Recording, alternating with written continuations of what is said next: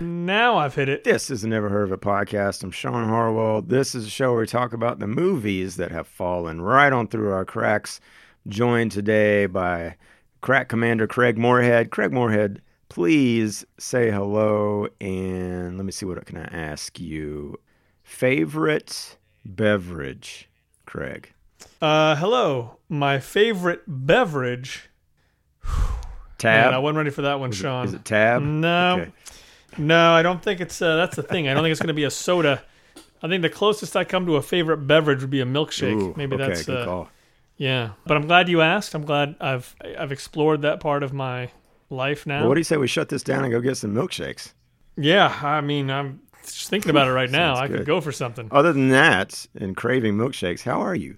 I am doing all right, Sean. I can't complain. Uh, how are you doing? Uh, much like yourself, in need of milkshakes and can't complain otherwise. Um, it's been Mm-hmm, a beautiful week here in North Carolina. We got groundhogs hanging out in our backyard. It's kind of fun to watch. That seems fun. To get some rain this weekend, Craig. And that concludes the weather report for Asheville, North Carolina. Well, I saw a squirrel. Did I already say this? I saw a squirrel chasing a rabbit you the other did not see that. I did. It, it, it was it was so um, not heartwarming, but it was very interesting to watch. You know, if it was two rabbits chasing each other, who cares? Two squirrels chasing each other, I don't I don't want to see that either. But a squirrel chasing a rabbit, that just feels like it implies a story. You know what I mean? There are millions of views waiting for that YouTube video, Craig. You didn't you didn't have your phone? I didn't, and I'll tell you what, Sean. I, I you know I, I- I've wanted to be a, a, a movie maker since I was probably seven years old, and I to this day, anytime I see something interesting, the last thing I think about is pulling out my camera. I know, right? Maybe that says everything anyone needs to know about me. but let me talk about what people need to know about our podcast, Sean. Hey, good idea. And where they can find it. Here's where you can find it. We have a website, neverheardofitpodcast.com. You can find every single episode on that website. And you can read words typed into a computer by one of us on many of those episodes. We're also we're on Facebook, we're on Twitter, we're on Instagram. So you can reach out to us if you want to, if you want to suggest a movie, if you've seen something that you think more people should see or or you just want to hear somebody talk about so you don't feel so lonely. I know I, I like that. Let us know. And then uh, uh, you can find us on iTunes, on Stitcher, on Spotify. Uh, you can subscribe there. You can leave reviews, and we can just uh, we can just keep uh, going round and round on this big blue marble. What do you think about that, Sean? I love it. I love being on marbles. Mm-hmm. I hope the people have done everything that you asked them to and checked out all those places and subscribed and, and are listening and are up to date. We talked about Bugsy Malone, the gangster musical starring an all child cast from 1976. Some of you maybe noticed that it sounded like I was in a phone booth. These things happen when computers and microphones are involved. Sorry about that. But uh, I think you wanted to make a quick correction to something you said during that episode. And maybe we should go ahead and do that now, and then we'll we'll talk uh, movies. That's a good idea. Uh, yes, Craig's correction corner. So last week I said that I'd watched this documentary called Walt, the Man Behind the Myth, and somehow from that film I uh, gleaned the idea that there was a strike at his animation studio, and that he was such a stand-up guy that he struck with his uh, with his employees. Now that's not correct. That is not correct, Sean. Did he and- strike his employees? he d- well, luckily there's no reports of that in the Okay. movie either. But uh, I mean, that's a silly idea all, on its face that he struck with the people striking against him. I don't know what that would gain you. Uh, I- I had a different idea about what that story was about, so I went back and I watched it and I read up on it. And basically, what it sounds more like now, and maybe this is some of my own cynicism creeping in, so I'm not going to vouch for all of the accuracy of what I'm about to say, but I'm going to say it's closer to the truth. Is that Walt his his workers were not unionized in 1941 and while he was apparently while Disney studios were known to have very good pay among animation studios, uh, he was not unionized and then when uh, when union leaders started coming and talking to him, he decided that they were communists Well, yeah. and he decided that any animators who wanted to unionize were communists. fired many of them, named their names uh, in front of the House on Un American Activities Committee. Isn't that interesting how that's almost the complete opposite of what you Yeah. said? well, eh, well, what's interesting to me is even though a lot of that information is is in that section of the movie, Walt is certainly portraying himself as someone who is protecting his employees from these unions. Oh, from communism, yeah. Yeah, and and and it's it's very it's real slippery because man, he is so folksy, and the mm. way he's saying stuff, he's like, well, this guy comes in and he wants me to you know sign this contract with this union, but I'm not just gonna sell my boys down the river, you know, for you know somebody I don't know and all that kind of stuff. When it's really like, no, you just don't want them to unionize because you don't want to like have to pay him more. I think like like a lot of his a lot of his people there had very legitimate gripes about how he was paying them and Sure. apparently he also gathered them all together around that time and gave a big speech to everyone about how you know sometimes when you're feeling grumpy you just need to cheer up kind of like basically that was And that's how Snow White and the Seven Dwarfs were born, right? right right That's why they ended up with, uh, you know, penises in the background of Little Mermaid or whatever it is. Yeah. Animators getting. i was going to say that kind of stuff started make- making a lot more sense yeah I, I still i still really recommend watching that documentary though because there is a lot of really cool stuff about the the ways in which they uh, uh, you know spearheaded a lot of technology and, and Uh-huh. animation and stuff um, but yeah don't go into it about whether or not walt's a good guy. It doesn't really matter. He's gone. Don't worry about whether or not he's a good guy.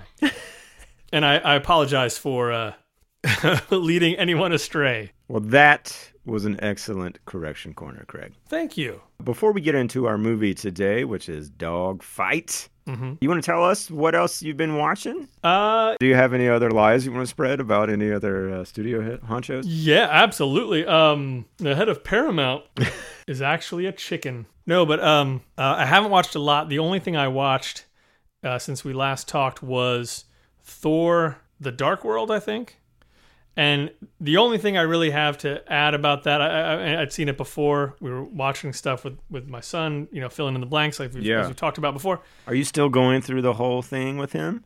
No, that that's that's pretty much the last one. And actually, Okay. we were leaving that one out. We were we were originally going to go see Endgame before now, but then we couldn't this last weekend, and so we said, well, let's just go ahead and watch this one. Gotcha. And honestly, I'll just say I had this idea in my head that that was a terrible movie.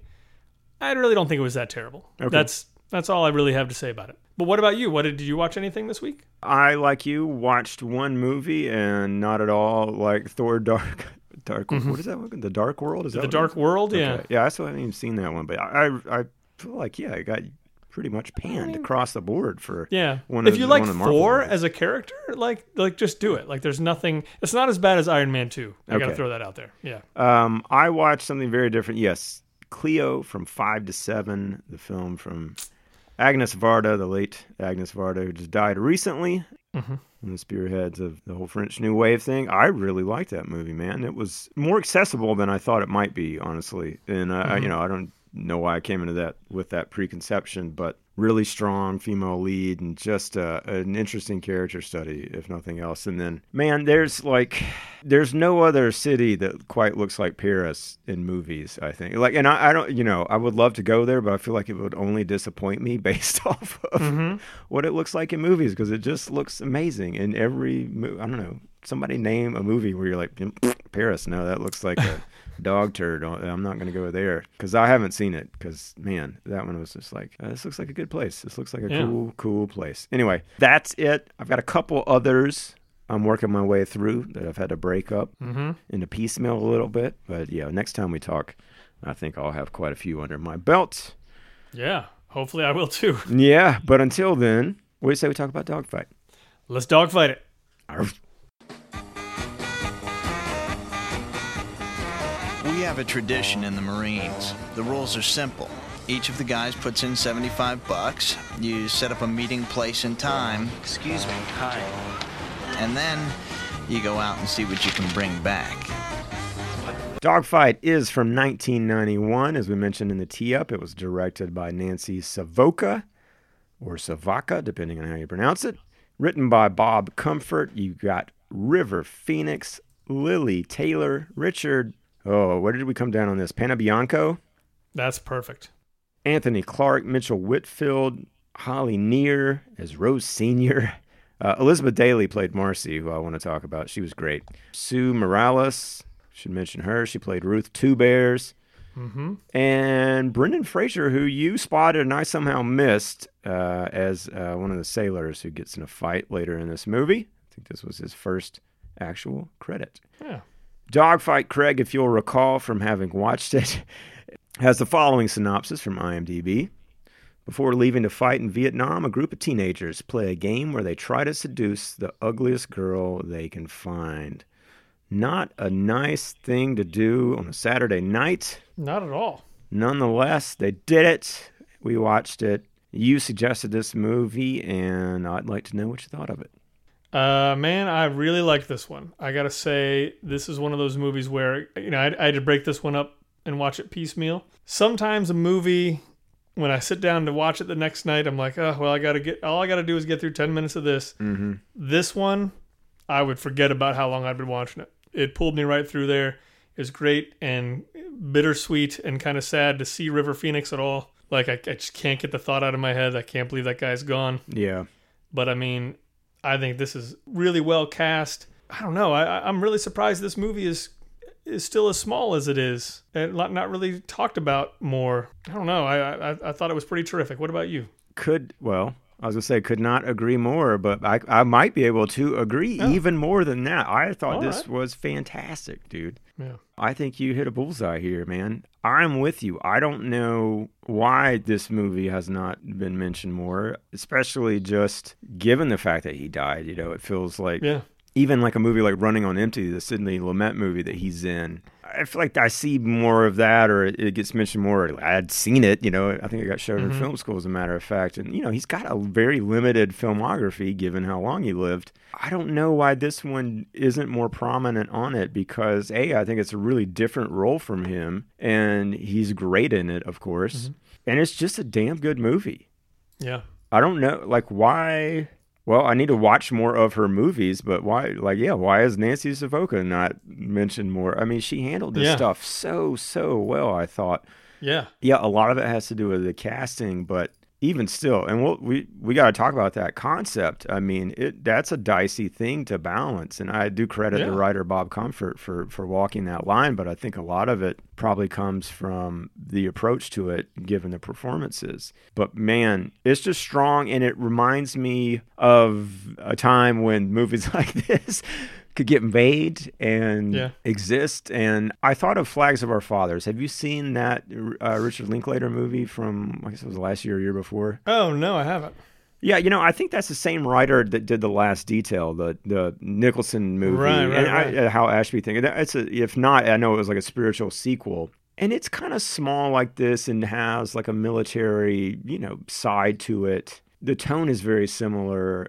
I mean, I think this is probably a better movie, but that said, like that was the only other movie I could think of Yeah. where it just feels like this, you know, I don't know, like it doesn't have that kind of Sundance thing to it where it feels like it's sneakily trying to win an award. It doesn't have like a hipstery Right. soundtrack to it, you know. Well, and that's the thing too that I kept thinking about was, I mean, maybe this just, you know, if this had come out three years later or something, when I, I don't know, when indies really, really were catching fire and Yeah. Sundance was becoming a bigger and bigger deal, and if it was at Sundance the year Pulp Fiction was at Sundance or something, maybe that would have made it. You know, I don't know. yeah, or Clerks, I mean, Right. It's. I mean, it, it is really. It's such a good movie with just. It's uh such an interesting story, and it just feels like it's just played just right. I mean, man. yeah. Well, and I, I think, you know, a- as much praise as we can shine on River Phoenix is warranted, but I don't know, man. I think Lili Taylor makes this movie Yeah. Well, and I want to talk about that for sure. Yeah, uh, without her, I don't know because she is the victim in this thing in a lot of ways, and she doesn't. It doesn't last long. She's not No. that, and it's not just about heartbreak. You know, the actual dogfight is less than half of the movie. Oh, well, maybe. Oh man, it's it seems like it's only the first act. Yeah, I mean, it might could be very well be. yeah. And then it moves into this other territory that it becomes romantic. But I, I marveled at like how long they kept these two people spending time together, ostensibly on an extended date, Mm-hmm. without it feeling completely phony. Yeah. because she's got all the reasons in the world not to like this guy.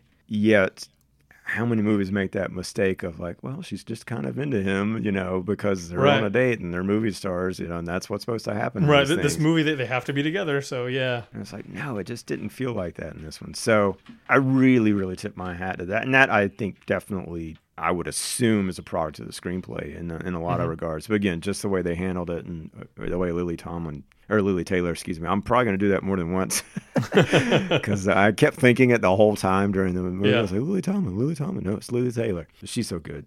She's so She damn is. good. Okay, well, let's get into the details a little bit Let's do it. pretty simple setup here. Uh, the movie is bookended somewhat in what is this? Is it 66, I think? Yeah, I was gonna say.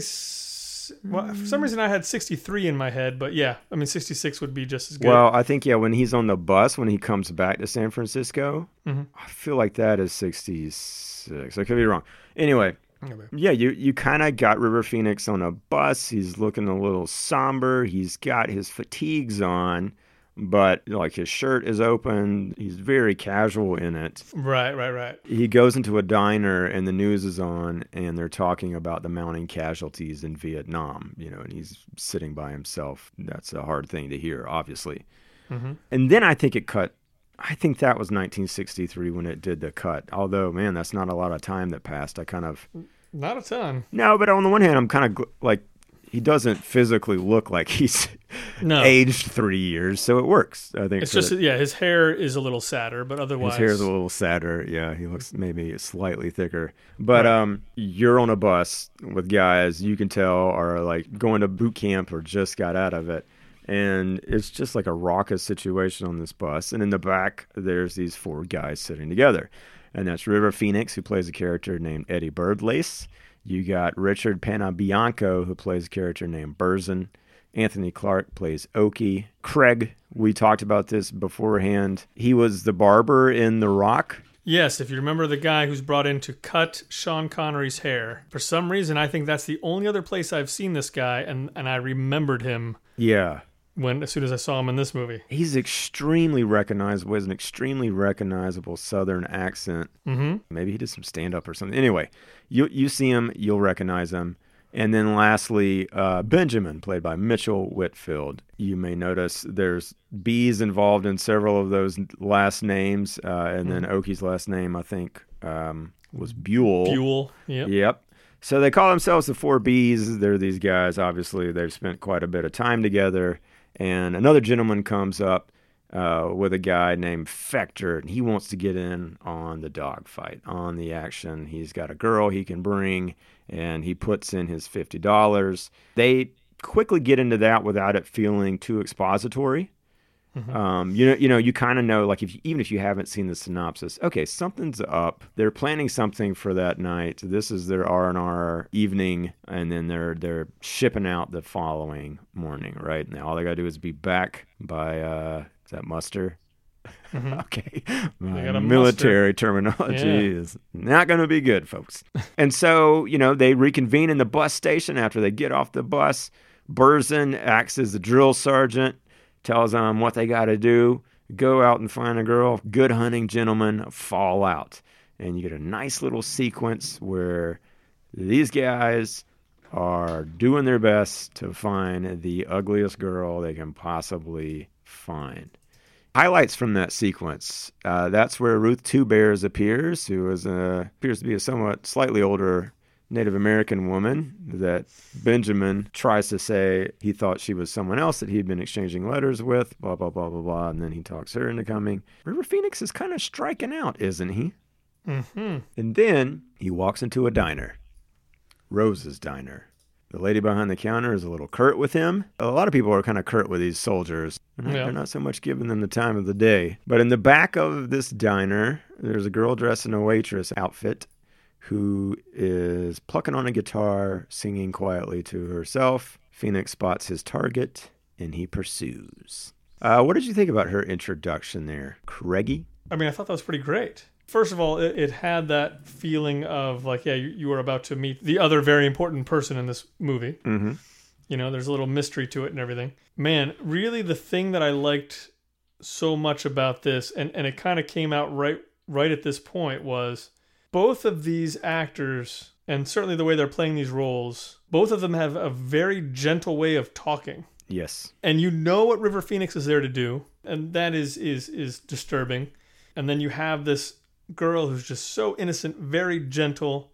I guess there's a part of me that was kind of feeling already, even though it wasn't really um, obvious, kind of feeling already that River Phoenix was kind of feeling like this isn't great. Oh yeah. Yeah, Okay, I didn't quite pick him. That's a good observation. he's he's very confident in everything. Yeah. but yeah, I don't know. I don't know. I just remember there were there were little bits of that where I was kind of like, it's like it's like becoming less funny to him the more he talks to her or something. Yeah, and I, I think But you're yeah. probably right. I think if I went back and looked at it, I think there. I'm sure that's coming through his performance a little bit. But man, Yeah, yeah, it is. they do such a good job of making you feel like she is the lamb heading to the slaughter. It oh, absolutely. and she's so yeah, she seems so trusting, like Yeah. so, and she just to be complimented by this guy, you know, this like Yeah. good looking dude. You know, it's it's it's what any of us would respond to, you know, at some point. No, and like she, they did a good job of making her. You know, I don't want to say completely unattractive because it's not. It's not like big or loud as far as her appearance goes, really. But her hair's kind of a mess. You know, there's Yeah. definitely not any makeup going on, Yeah. and she's dressed in this frumpy out, you know, waitress outfit. It's just yes, so shy, so innocent, so soft spoken too. And I, I wondered at what point they would have to take her out of that too, you know. And that's Yeah. we'll get into that a little bit because yeah, that that turn works really well for me. But it's just handled so well. I mean, even the fact that we first time you see her, you just see the back of her. And that that's just a really good staging choice, I think. Mm-hmm. Yes. You know, because it's like, oh God, is she like is Quasimodo about to turn around? You know, and it's Right. like no, but she's also not. You don't really see. You know, there's so many of these movies I feel like that did like, oh, the nerdy girl becomes the prom queen or whatever. You know, Mm-hmm. it's like, no, no, no, no, no. That's not this movie at all. Like, there's no hint of that from when she turns around. She is not going to turn No. into a beauty like that. There's not a makeover Yes. montage that's ever going to happen in this thing. Well, and that's that the two things. One thing I didn't even think about till just now, the way they introduce her that way with her back to him. Mm-hmm. He doesn't see her face. He doesn't Yeah, exactly. decide that she's a dog for the dog fight. Really, he can't. Nope. He is is pulled over there for I mean f- essentially for that reason, but I mean he doesn't I don't know. That's that's interesting to me. But the other thing too is yes, exactly. She's not going to take her glasses off at some point Right. and Suddenly become be beautiful, or, or or look completely different or something. Right. And that's what is really amazing about the casting of Lili Taylor yeah. is she doesn't look like any other actress. No. And I don't find her ugly. At, at all. But at the same Yeah. time, yeah, at the same time, it is it is perfect for this subject matter and she is perfect for it. Yeah, and, and there is a transformation by the end of it with her character and her Yes. appearance, but it is not. We'll get to it obviously, but it is. It's completely organic. Like it, and it doesn't. It's not exaggerated. Right. And some of that is a product of the era, I think, a little bit too. You know, you've got the Yeah. whole hippie thing going on. Anyway, unfortunately, through all of River Phoenix's BS about knowing Woody Guthrie and this other Jim Swain. Jim Swain, this other songwriter, you know, he's really trying to lay it on thick, and she's Yeah. calling his bluff politely at every moment. Uh, he's not really getting anywhere with her. He tries to invite her to a party, but, you know, she's got to work at this diner, and then when they close up, her mom, who's Rose, she'll be alone. And so, you know, it's not really. It's not really her thing. Like she can't really go out. Right. He leaves, heads out. She has a change of heart. Again, like all that stuff is handled so well. It's like, no, don't, don't, don't, Yeah. don't have a change of heart. And and even when she goes outside to say, "Hey, yeah, I'll go to the party," he's already hitting on someone else. Yep, across the street and not getting anywhere with that. And she still is like, hey, you know, Eddie. Yeah. And I totally bought that. I totally bought that. Yeah, she just absolutely. naively just thought he was talking to this other girl, probably about the weather or something, or asking what time the place closed. Yeah. She runs back inside to change her clothes and tells her mom she's going to a party.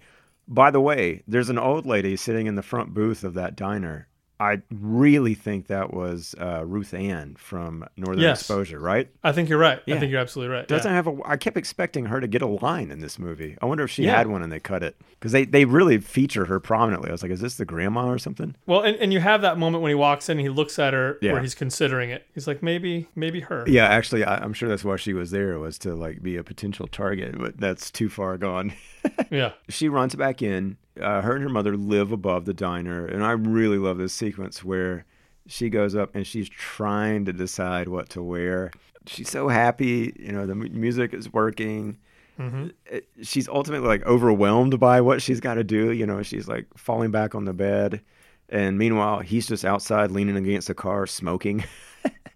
waiting impatiently and you can just tell like I, I think that's a point where i got a little sign that he might be uncomfortable like he might bail you know Yeah. he doesn't she comes down the stairs and i loved it like she she looks like a slice of lemon pie or something like she's completely dressed in yellow but this Yeah. one little pom poof of white on her hair that uh, i don't even know what that little pom pom ball was exactly Right. but uh, it's amazing looking and they're off And a good bit of eye makeup. yeah, put on a little bit of eye makeup. She put on a little bit of lipstick. She keeps checking it. She's nervous while they're on the, on their way there.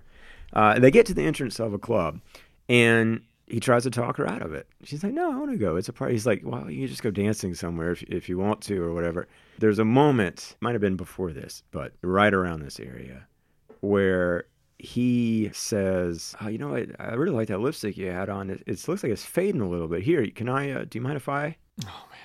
Yeah. That was so uncomfortable because he goes super thick with it, and like she looks like the Joker or something. Yeah. She just laughs. She's like, "Oh, you're ter- you're worse at putting lipstick on than I am," and uh, uh, it was great. It was so. I mean, it's so hard to watch just because, like, I mean, she's just killing that that role there. I think for one thing, Yes. just you're so endeared to this character. And by the way, you really don't know much about either one of them. No, that's true. It's very much like in the moment. Yeah, and it, it just works. Like uh, I, I kind of think you don't need to in this situation. I mean, it's it's a case example where you sort of got these archetypes of you know innocent girl and soldier jarhead that kind of just do all the work for you. Yeah. I mean, I feel like in some ways, if they had really gone into backstory, especially before this point, you're just slowing down the movie, right?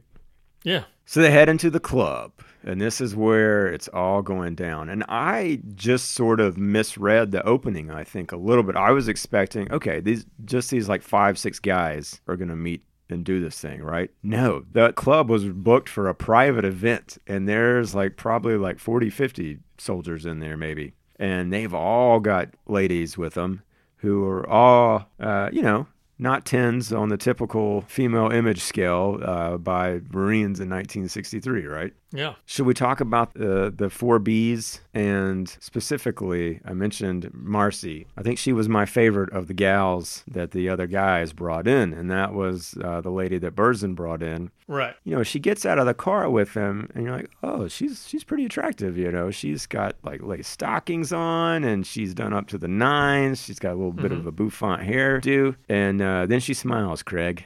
And what do you see? Well, Sean, she doesn't have any front teeth. she does and, and I mean, probably her four front teeth are gone. but she's really playing into it and that's what i Yeah. thought was so funny is that she's like smiling and laughing and like she's she's like that kid in uh, stranger things she's like licking her little teeth uh, her Right, right, gums right. with her tongue Really leaning into it. i was just like where did he find her like who is this crazy lady and again elizabeth daily was the actress though she did a fantastic job with that Mm-hmm. they have a bunch of drinks at a table, the four Bs and their four ladies. Rose Lili Taylor is sort of driving the conversation and asking about how they became friends. And the story they tell, I thought was also great too, just because there was literally nothing to it. And in fact, like she has a line, she's like, Oh, so you guys became friends by standing in line. And that is exactly, I mean, that's really it. And, you know, yeah. I liked that. I just I thought, you know what, that's probably not that uncommon in an environment like being in the military where you're thrown together or college, you know, when you're thrown together with people you have no connection to whatsoever, but are sort of forced to form this little family or whatever. It's like, well, yeah, that's that's just who I was who you set beside in class Yeah. alphabetically. River Phoenix is definitely being a little rude I think is fair to say. Yeah. She's picking up on it. He's trying to pour Mai Tais down her throat. She's ready to stop after two. The other dudes hit the dance floor with their ladies.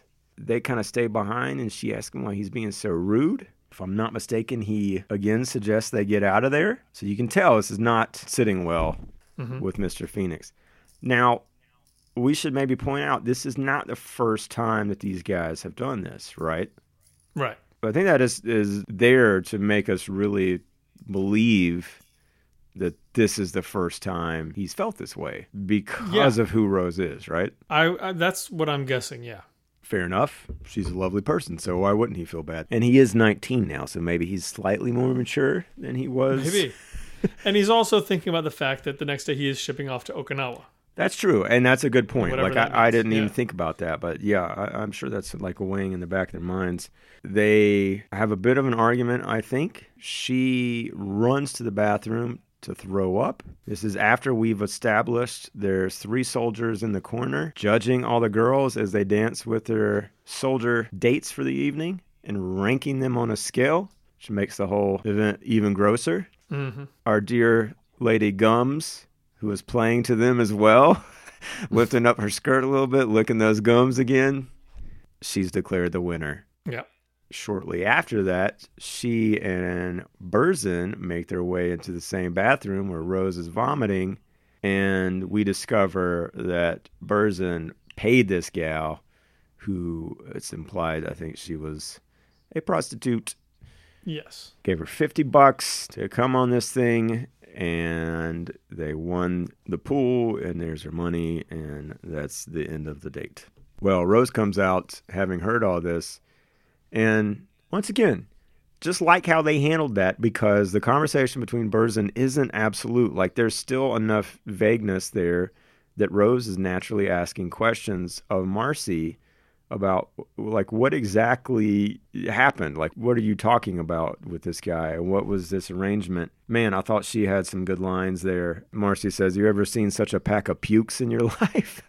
Which is uh i've never heard people called a good. pack of pukes but i like that a lot line. Yeah. and so she lays it out and explains it to Rose. And then she says, you know, it's not so bad. At least I got 50 bucks. All you got was sick. I mean, that's true. And Rose is just pissed. She comes out, she slaps River Phoenix across the face, lays into all of them, and is out of there.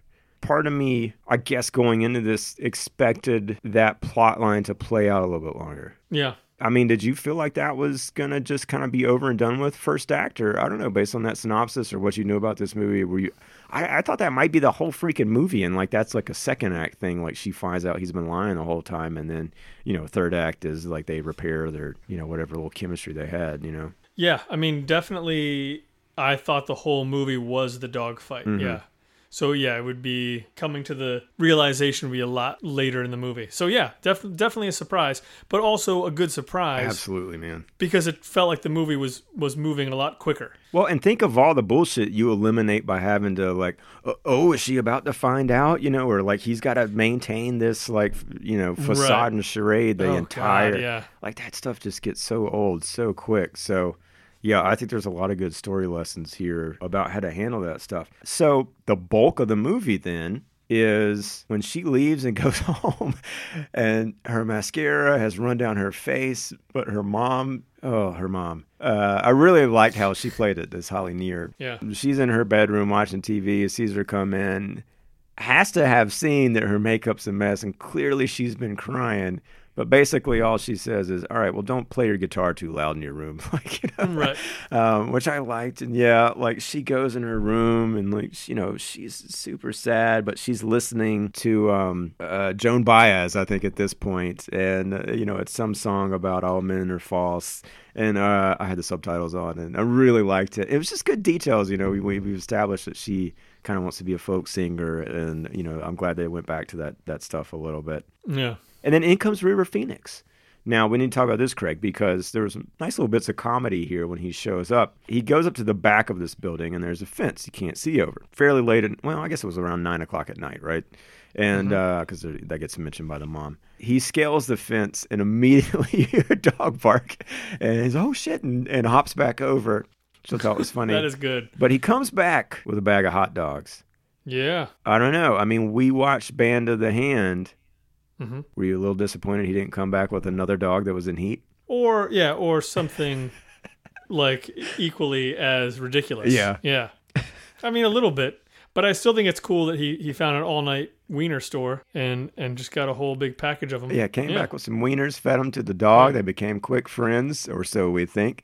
He climbs up the back, puts a piece of paper on Rose's window, promptly falls off the roof back on the ground. The dog immediately starts barking again and trying to kill him, and he hops back over the fence. Yeah. That worked for me. and It's so broad, like when you talk about it, but it totally worked. Um, I thought it was funny. Rose sees the sign. It says, Sorry, let's go to dinner. She goes down through the diner, lays into him again. You know, he basically says, Look, and I love this line too because it, you have to keep in mind he's 19, right?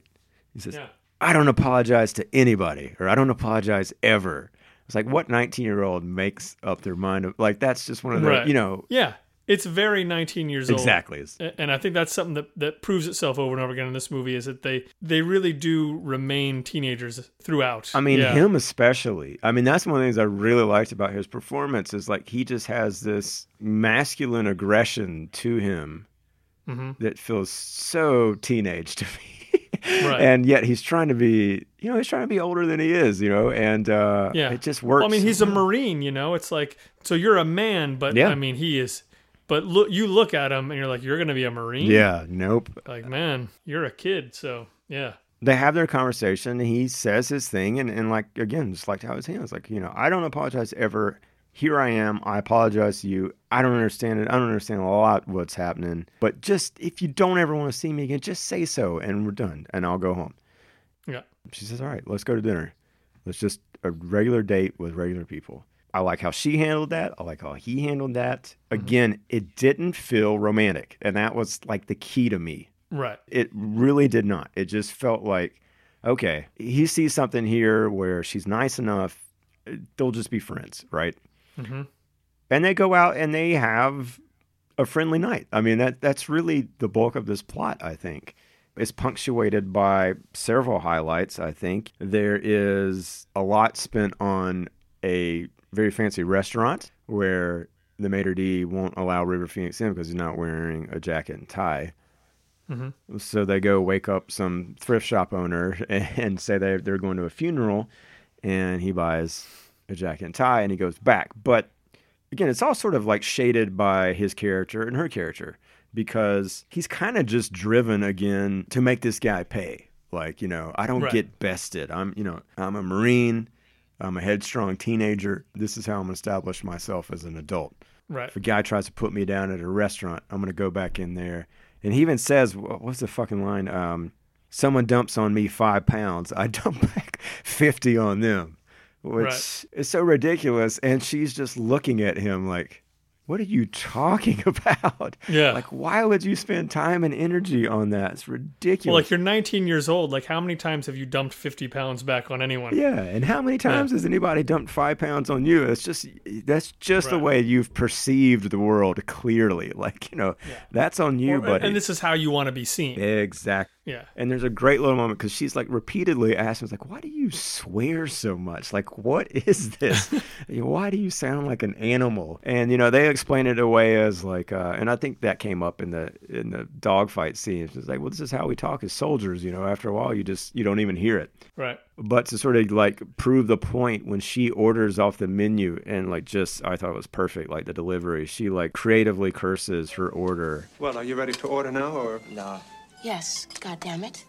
I'm going to have the, the the fucking poached salmon with the son of a bitching rice and uh, and a and a dirty bastard salad with a with a shitload of Roquefort dressing. Thank you.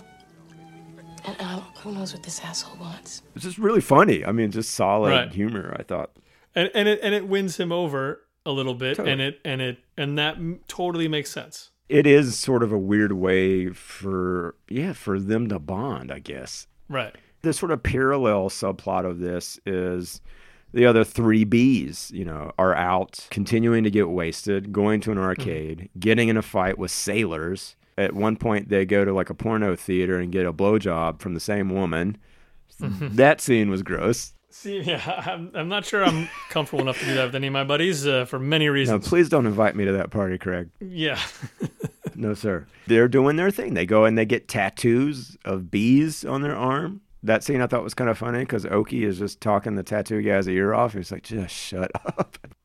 but you know, you you don't sort of abandon what River Phoenix has got to go back to in the morning, which I think that's like important too because of how the movie plays out in the last sort of uh, you know ten minutes. The sort of real pivotal point for River Phoenix and Lily Tom Lily. God bless America. yep. Ah, I feel really bad doing that. Lili Taylor. Lily, I'm just gonna call her Rose. I should just be doing that anyway. They go to a different kind of arcade, and A, there's a moment where they're playing whack a mole, and River Phoenix, he is really, really into whack a mole, and you know, um, just like lock your eyes on the bums and brain them. Yeah. Just beating the shit out of them, which again is just like that's like such a teenage thing, just a teenage boy thing to do. Yeah. It's great. But they go to this other area where it's just a room of all these like coin operated um, music machines, like the player piano, and there's like an old Victrola style thing. And of course, he puts a quarter in like all of them so that they're all playing at once, just making this disastrous sound because he's an immature idiot. Right. But that's where they have their first kiss. And even like even that man, like it worked so well for me. Like I had already noted by that point, it's like I'm really glad that it, it hasn't turned romantic yet. Mm-hmm. And but just like the way he approaches her was again, it was like false confidence. Like he was felt like he was like trying to like be Doctor Smooth, but then would hesitate Yeah. you know, when it finally happened, it still wasn't like the movie kiss where, you know, you, you got fireworks Right. going off in the background or whatever. It's this like deep thing. It's super awkward. It really is, but it's not like cringe. It's not played for cringe humor or anything like that. No. To me, it didn't. Yeah, you know, which I think is important. Like, and that too is like, that's a hard thing to do, I'd have to imagine, as an actor Yeah. or director. They go back to her place. You know, he's intending basically to just say goodnight to her. And she says, Well, you, you know, you could come in for a while if you want. They go up. They sneak past the mother who's asleep. Man, Craig, I was totally anticipating the mom's going to wake up at some point, right? Well, I'll ask you this: What point exactly did you think now's when the mom's going to walk in? Because I had I had that moment. Yeah, I don't know. I don't know if I pinpointed it to when they were in bed together. or not. I mean, I, that would make the most sense, right? Well, I I disagree. Okay. What I thought was going to happen was Lili Taylor goes into the closet to put her nightgown on. I thought mom was going to walk in with River standing in the middle of her daughter's room with like in his boxers. Yeah, by himself. Yeah.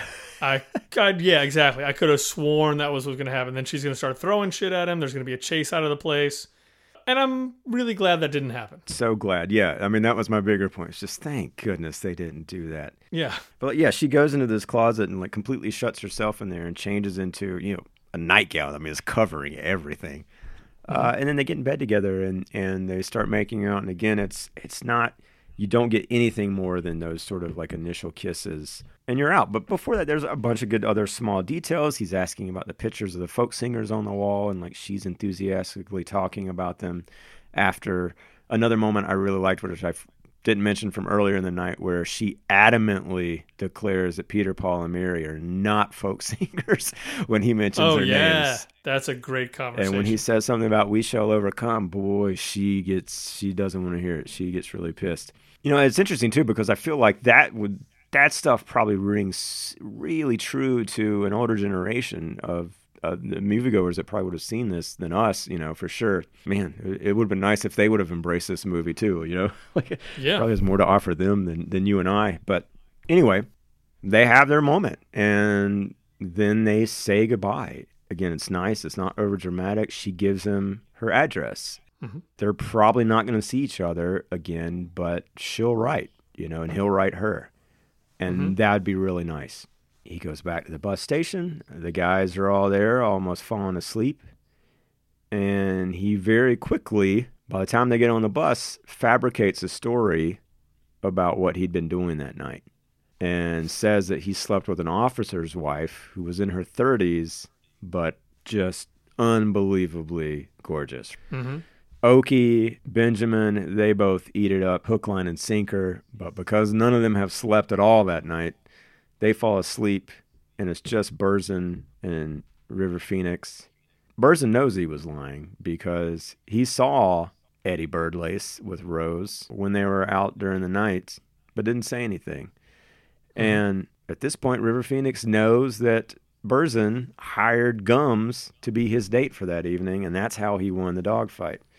So they had this nice, I don't know, I really like that conversation about how they were both just kind of full of shit. Right. Berzin gets to have this kind of poignant thing about, yeah, everything's full of shit, but we're here, we're dealing with it, and that's what we have to do. Like you, you know, just you kind of like can't get overwhelmed by it, which Right. felt like a thing that needed to be said to River Phoenix by one of his peers. Um, it Right. means something else coming from Rose, but it was nice to have it come from this guy Berzin. I thought. Now, Craig, let me ask you about this because to me, one of the saddest moments of this movie, and one I don't know, I don't know 100% if it needed to be in here. River Phoenix ultimately tears up that slip of paper with her address and throws it out the window. Yeah. What do you make of that? I've I've been puzzling over that since I saw it. So yeah, so Berzin and him have that conversation about bullshit. Yeah. You know, I'll take your bullshit, you take my bullshit, we all take the army's bullshit, all that stuff. Yeah. And then River says, "Well, I won't tell if you won't," essentially, and they agree on that. And then uh, Oki asks uh, for him to tell him again about the tell him again about the, the, the officer's wife, Mm-hmm. and he starts telling it. And while he's telling it, you see him ripping up that ripping up her address and throwing it out the window. Yeah.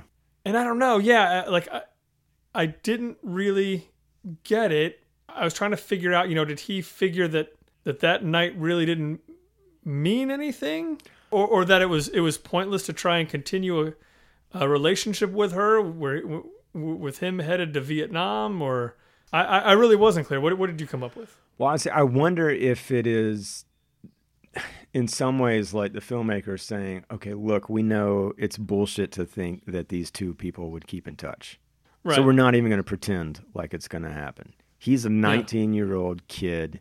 He's not a man. He's not an adult. There's Yeah. no future necessarily for these two people based on this night. So let's put the nail in the coffin on that and rip this up and throw it out the window. And I'm yeah. I, I don't know, but I also wonder. but it's, it's like, interesting. well, I mean, I mean, but you you could have done the same thing and just had him accidentally leave it on the bus or something. right?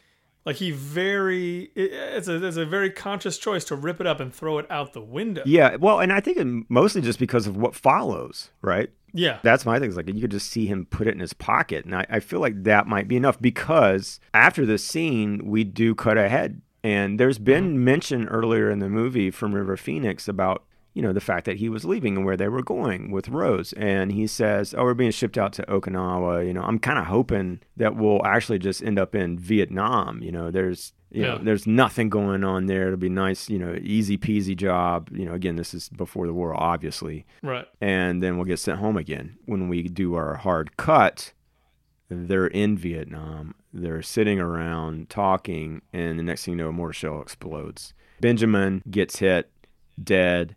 Phoenix gets hit in his leg, and then the next you know, he's being dragged out by Berzin and Oki, or just screaming that Benjamin's dead. And Yeah, and I'll give him credit. Like clearly, they're not in Vietnam. You know, they just shot this somewhere else, and they kept it really contained and small. But you know, I, it felt like the rush of battle for all of Yeah. forty seconds or however long it needed to be. yeah, it worked just fine, and and I, I really liked how man how how that happened, and it's like all of them just became little boys. Yeah, totally. I mean, it's just just pure panic, and Oh, God, yeah. no, no one's coming off as a grizzled hero or anything, which I think is most likely very true to life. Yeah.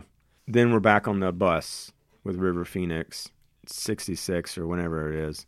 He's in his fatigues. He's clearly been through some shit. And, and now we know what exactly. Uh, he gets off the bus in San Francisco, and you're basically, I mean, I don't know if that was specifically Haight Ashbury, but the place looks a lot different. You know, there's Yeah. a lot of hippies out, and he finds his way to Rose's Diner. There's a lot of different type of people walking around the neighborhood. He ends up going to a bar across the street. Nobody's in this bar. There's like three older dudes. Loved the casting of all of those guys.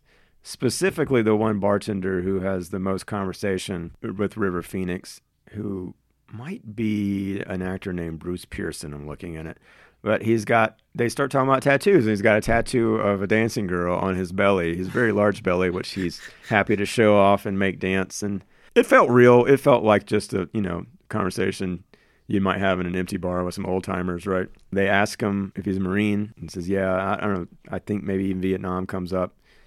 And the second drink, the guy's just like that one's that one's on me. You know, it's as simple as that. Like it, it doesn't have to be anything more, but just as far as like acknowledging that this kid's probably been through some shit.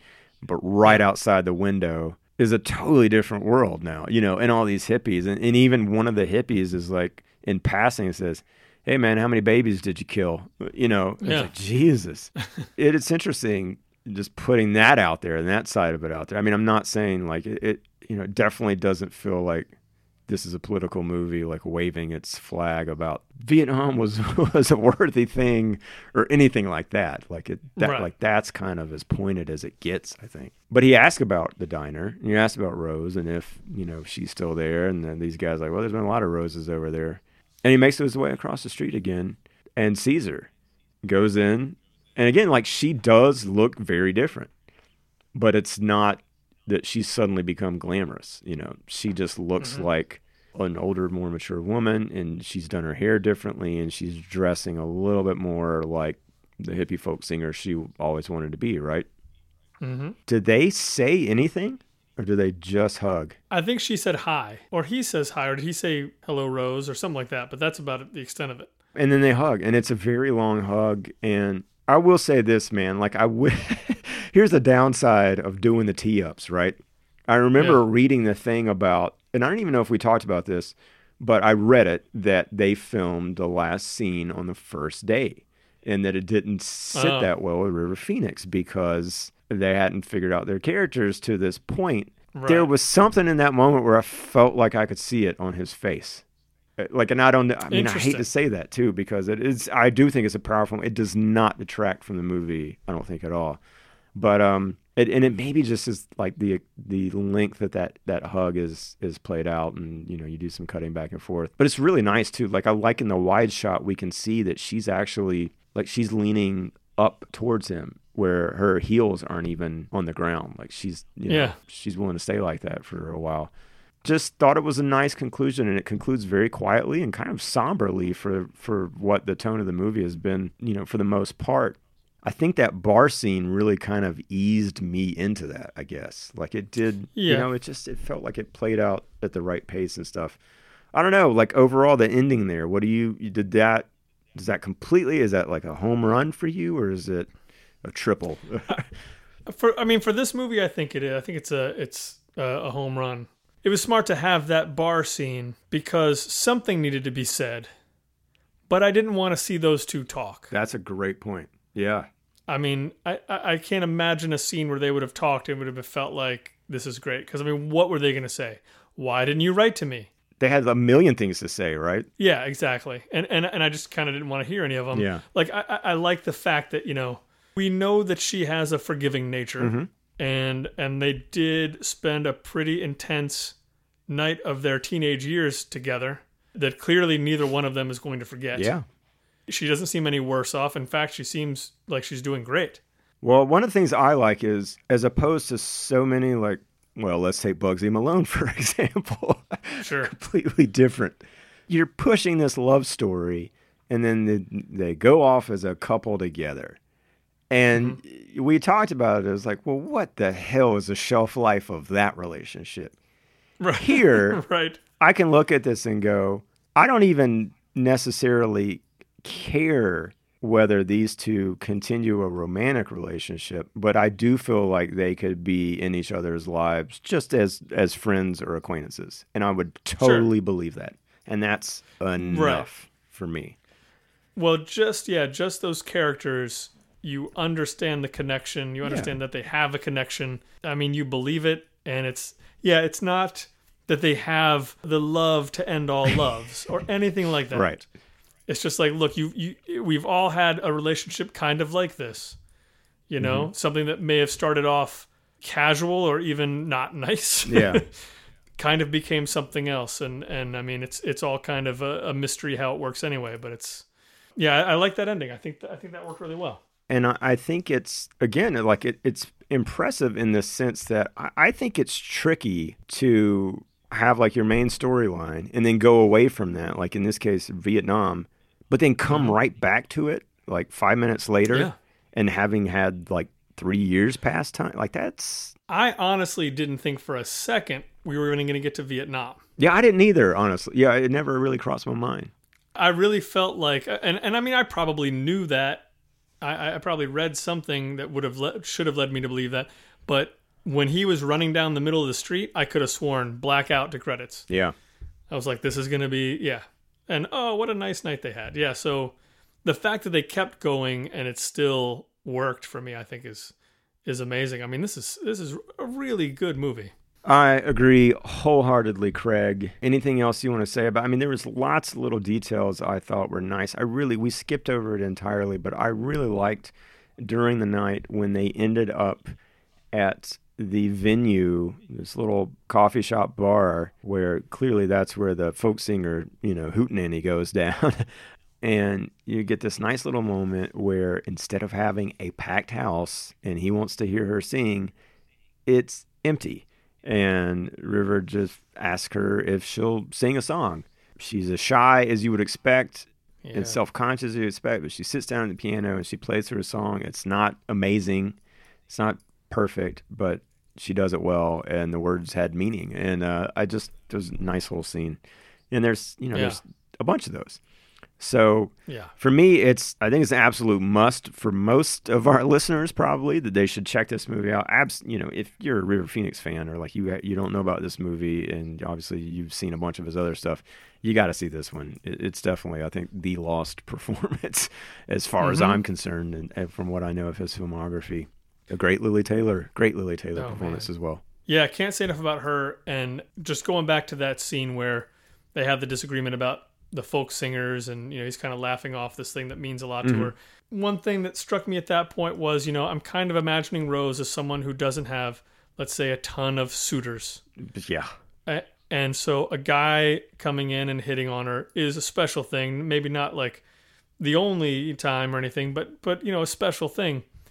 And even so, you know, being on this date with this guy, I just like the fact that that that as a character that she really uh stood up for herself and so on. yeah, hundred percent. You know what I mean? Like like she she the way she felt about things was important to her and and she would voice that opinion, you know, and and and you know maybe maybe a a, a, a more uh, fearsome uh, or a more fearful person would uh you know just oh haha yeah I agree with you kind of thing. And so I just I liked that dynamic a lot. Like yeah, she wasn't going to take any shit from him. Yeah, she gets to say her piece about it, and her point of view is completely valid. Yeah. Uh, good stuff. Craig, I watched this movie on Vudu. It was free with advertisements. Mm-hmm. Is that where you watched it? It is where I watched Vudu, and I'd like to um, voice a concern about Vudu uh, for a do, moment. yeah. Is I, I watched on Apple TV. Maybe that's a part of the problem. I all did as I well. know, uh, all I know is when I went onto my Vudu and I searched for dogfight, I I tried to search, but for some reason I could not type dogfight into the search. No matter how many buttons I pushed, it would not come up with dogfight. So then I had to go and try and find dogfight without searching for it. And that was very difficult. And then I found that like I would watch it and then when I'd come back to watch it again, I didn't have anything that said continue watching this. Which was hmm. kind of a bummer. So when I found it again, I had to put it on a wish list. I just I I, I think Vudu is great in terms of man, they really they, I mean, they're giving you stuff for free. I have no problem with that. But man, I mean, uh, trying to like continue watching something was was kind of a chore.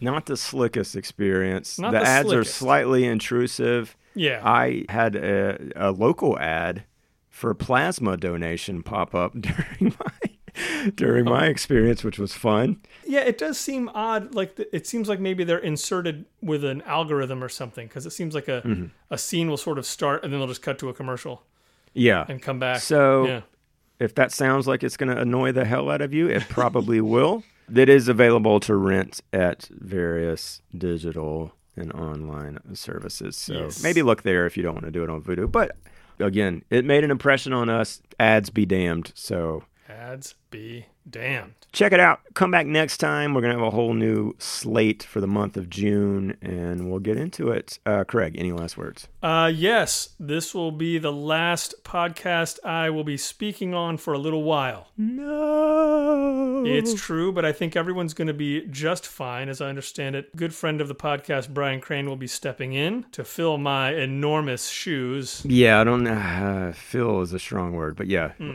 he'll put them on anyway. Fair enough. Uh, I hope he doesn't trip over them in any way. and uh, and those are those are my last words for for now.